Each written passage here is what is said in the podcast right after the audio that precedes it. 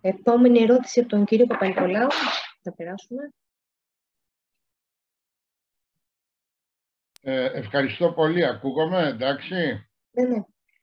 Λοιπόν, ε, ε καταρχήν ε, να σε ευχαριστήσω και εγώ, Θανάση, πολύ περιστατωμένη και ενδιαφέρουσα ομιλία, αλλά αν μου επιτρέπεις, πιστεύω ότι ενώ συμφωνώ απόλυτα με όλα τα θέματα που φύγεις και πραγματικά υπάρχει ένα τεράστιο κοινό σε αυτό που είπες, ευχηρούσα κοινωνία, ε, εγώ νομίζω ότι το πρόβλημα είναι λίγο βαθύτερο. Δηλαδή, εγώ δεν ξέρω αν υπάρχει καν κοινωνία όπως την είχαμε βιώσει και άσχετα αν επιχειρούσα ή μη επιχειρούσα, με την έννοια ότι ε, στην Ευρώπη τουλάχιστον που μας ενδιαφέρει άμεσα, πιστεύω ότι ε, ενώ όλη η πορεία προς την ε, ευρωπαϊκή ενοποίηση ήταν ε, μονόδρομος και πάρα πολύ θετική, θεωρώ ότι επειδή δεν έχει ολοκληρωθεί και επειδή δημιουργούνται συνέχεια εμπόδια και επειδή νομίζω έγινε ένα τεράστιο λάθος και αντί να πάμε σε εμβάθυνση πήγαμε σε διεύρυνση και έχει γίνει εξαιρετικά νομιογενές στο group. Ε, σε όλες τις οικονομίες ε, υπήρχε πάντα μια ισορροπία μεταξύ αγοράς και κράτους, κοινωνίας. Έτσι λοιπόν και όλη η κενσιανή πολιτική και όλα αυτά τα πράγματα και το κράτος πρόνοιας και το κοινωνικό κράτος είχε δύο μηχανισμούς διανομής φόρων την αγορά και τον προϋπολογισμό. Λοιπόν, όταν έχεις μια Ευρώπη στην οποία ο κρατικό κοινοτικός προϋπολογισμός ε, δεν είναι ούτε καν 2% ενώ ακόμα και στην Αμερική υπό Ρίγκαν ήταν 35%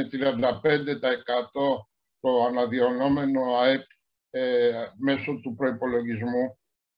Αυτό το μπάσταρδο σχήμα, αν μου επιτρέπετε, που ούτε έχουμε full integration ομοσπονδία, να υπάρχουν και κοινές πολιτικές δομές, ούτε αγορά. Και είμαστε σε ένα καθεστώς, από την άλλη μεριά, παγκόσμιας ενοποίησης λόγω της παγκοσμιοποίησης, όπου πάλι εκ των πραγμάτων δεν μπορούν να δημιουργηθούν μηχανισμοί αλληλεγγύης ή μηχανισμοί αποζημίωσης των χαμένων από τους κερδισμένους, δημιουργούνται πάρα πολλές αστάθειες. Και μετά υπάρχει και άλλη μια ανισότητα, η οποία είναι η διαγενειακή ανισότητα. Το γεγονός ότι όλοι βάλαμε τόσο έτσι ανερυθρίαστα τη συσσόρευση χρέους στο ισοζύγιο και με αυτό κρατήσαμε κοινωνικά κράτη ζωντανά, μεταφέροντας το βάρος σε επόμενες γενιές το γεγονός ότι με τα λεγόμενα depletable resources που δεν είναι μόνο το κλίμα, είναι και τα ορυκτά και όλα τα άλλα πράγματα, πάλι κινηθήκαμε με μια μοιοπία και όλο αυτό το πράγμα έχει δημιουργήσει αυτό τον εφησυχασμό.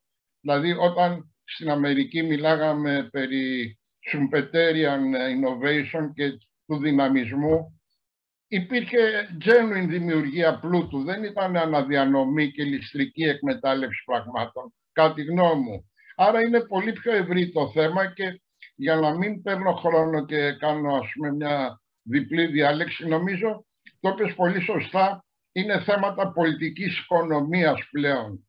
Δηλαδή πιστεύω ότι χρειάζεται μια γενική συζήτηση του πώς αρθρώνεται η κοινωνία, η δημοκρατία, το πολιτικό σύστημα, η καινοτομία, το, το παρόν, το μέλλον. Χρειάζεται κάτι πιο σύνθετο το οποίο πιστεύω ότι ε, χρήζει πολύ μεγάλης κινητοποίησης και διερεύνησης. Δεν ξέρω πώς αντιδράσουμε όλο αυτό το προβληματισμό. Ευχαριστώ πολύ.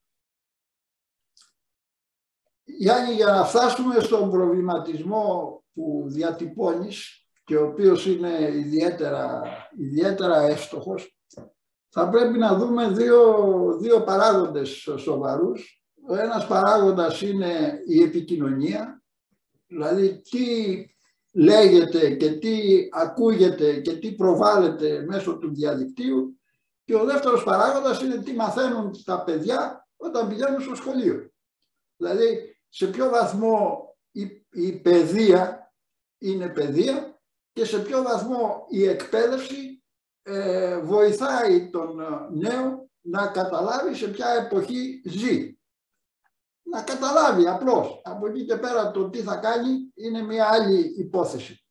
Έχουμε λοιπόν δύο παράγοντες για να μπορέσουν οι κοινωνίες να μπουν σε αυτή τη διαδικασία ε, σκέψεως και ε, κριτικής, ας το πούμε, ανάλυσης της πραγματικότητας, θα πρέπει να, ε, να υπάρχουν κάποιες προϋποθέσεις. Δυστυχώς, αυτές οι προϋποθέσεις σήμερα δεν υπάρχουν, διότι τόσο τα εκπαιδευτικά συστήματα, όσο και τα συστήματα επικοινωνίας, ε, προσπαθούν να κρατήσουν τεκτημένα δικαιώματα. Δεν τα ενδιαφέρει τόσο το τι γίνεται ε, ε, στον κόσμο, στον πραγματικό κόσμο.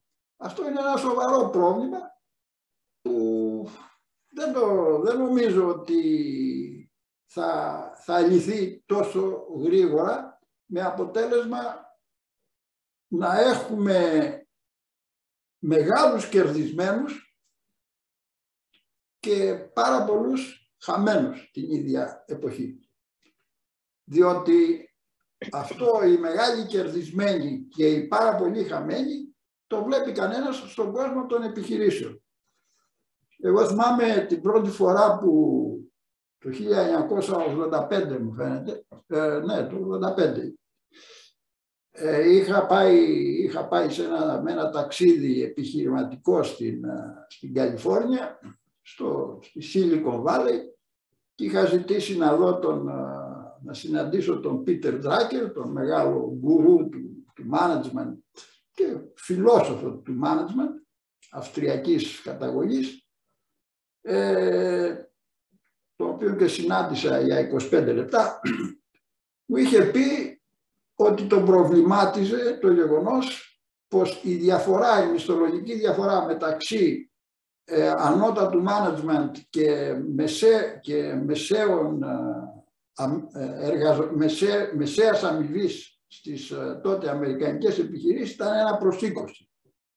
Και είναι λέει ένα πρόβλημα το οποίο ε, δεν δίνει τη δυνατότητα σε αυτούς που είναι στην κατώτερη βαθμίδα να γίνουν επιχειρηματίες του εαυτού τους μέσα στην επιχείρηση. Ε, λοιπόν, σήμερα, αγαπητέ Γιάννη, αυτή η διαφορά σε ορισμένες περιπτώσεις φτάνει το 1 προς 5.000.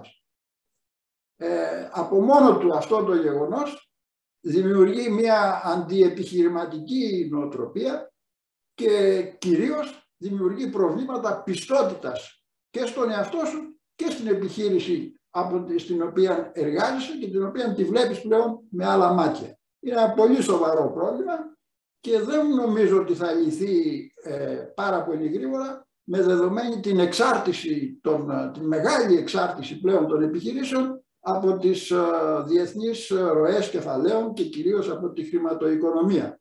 Αρκεί να σου πω, εάν, και εσύ σίγουρα θα το ξέρεις, εάν διαβάσεις προσεκτικά τον ισολογισμό μιας μεγάλης βιομηχανικής επιχείρησης, πολυεθνικής, μιας οποιασδήποτε, θα διαπιστώσεις ότι ένα πολύ μεγάλο μέρος των κερδών της δεν προέρχεται από παραγωγικές δραστηριότητες, από λύσεις, αλλά προέρχεται από τοποθετήσεις κεφαλαίων, δηλαδή από αξιοποίηση στοιχείων.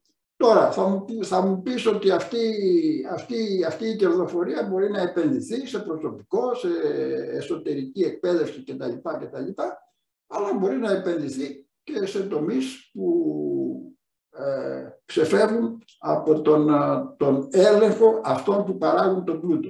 Είναι ένα πολύ σύνθετο πρόβλημα Κάποιες επιχειρήσεις το αντιμετωπίζουν, κάποιες προσπαθούν να το αποφύγουν, διότι είναι πάρα πολύ ανοιχτές στις, ε, στις αγορές.